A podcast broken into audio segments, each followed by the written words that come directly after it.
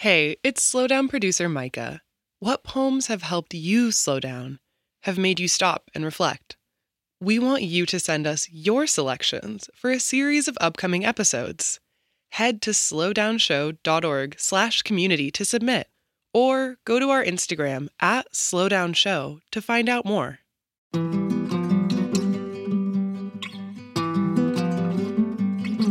I'm Major Jackson, and this is The Slowdown.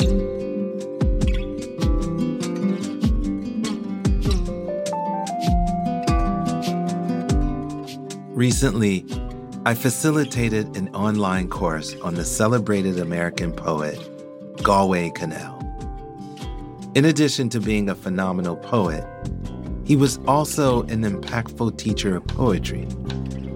Like so much of what our teachers share as advice about our writing, today's poem can also be applied to our life, off the page. Dry Spell by Lisa Sewell after Eileen Tabios and Joe Brainard, and in memory of Galway Kinnell. Afterwards, I remember some poems mistake the moment they are beginning for the end. I remember being among the first humans on Earth to see that the end of civilization and humans and other species and of eternity will come. I remember Tuckerman, the first American poet, to lament the destruction of our continent. I remember poems tipping to the right hand side of the page because of punchy verbs, no adjectives, and nouns and verbs that force the ninth or tenth syllable to do a lot of the heavy lifting. I remember the quest to find what gives the line integrity. I remember metaphor is wish fulfillment, and simile is insight. That there is a resemblance that words control, and a resemblance that words cannot bear. I took my form and meter from other animals and the natural world, which abounds in forms. I remembered D.H. Lawrence and Muriel Rukeyser, who praised the squeamish things in life. I tried to get away from flatness. I remember that rhyme and meter help light and shadow move across the page, and poetry as a kind of singing that raises language up. I remember meter raises the flaccid aspect of prose into poetry that otherwise would just be talk. I remember that stanza means little room that form helps light and shadow move across the page. I remember the final syllable in a line carries power because it's the only one that doesn't have a word that follows. I remember the hermit thrush's pure vowels, the wolf's emotional cry of isolation, the humpback whale's jazz, that the gopher frog sings entirely out of consonants, all edge. I remember Williams's language becoming much more iambic when he was stirred, and Stevens using iambs to produce a singing that can't be found in formal verse. I remember each singer has a repetitive way of speaking.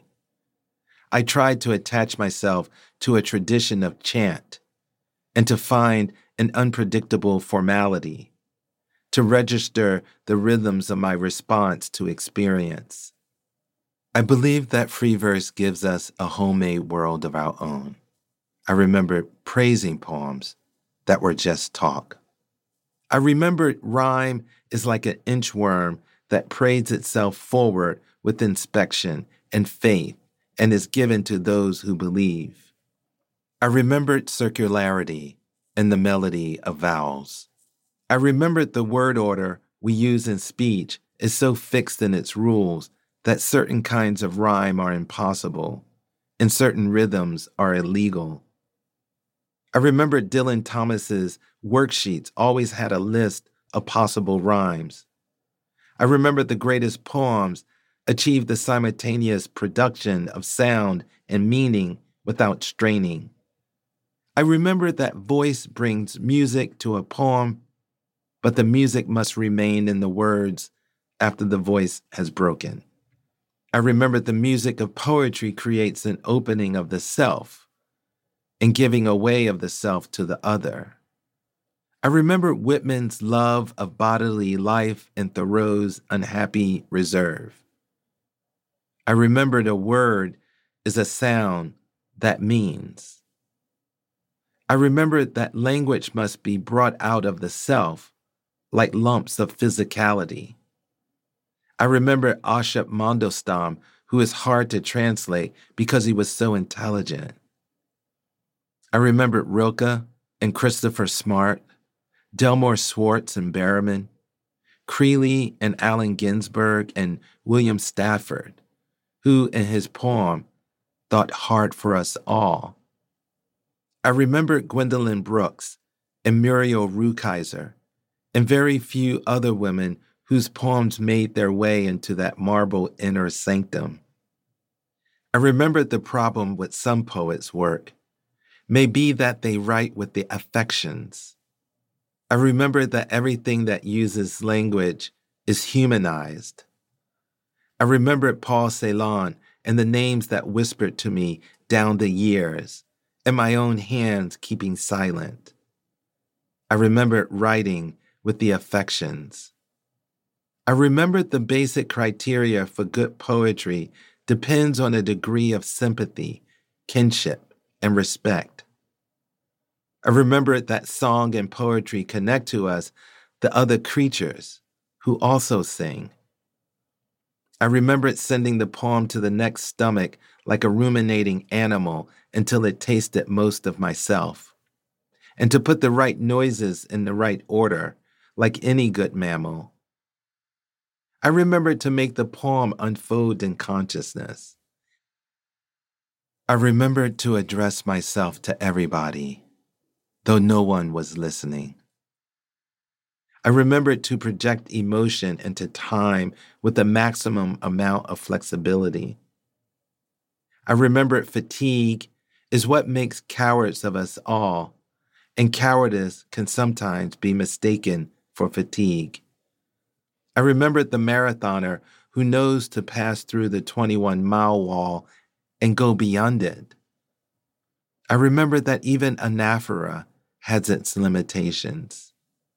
And I remembered days wandering, wondering what, anyway, was that sticky infusion, that rank flavor of blood, that poetry by which I lived.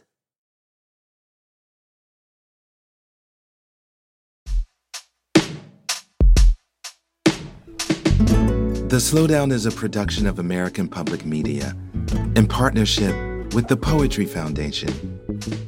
This project is also supported in part by the National Endowment for the Arts on the web at arts.gov.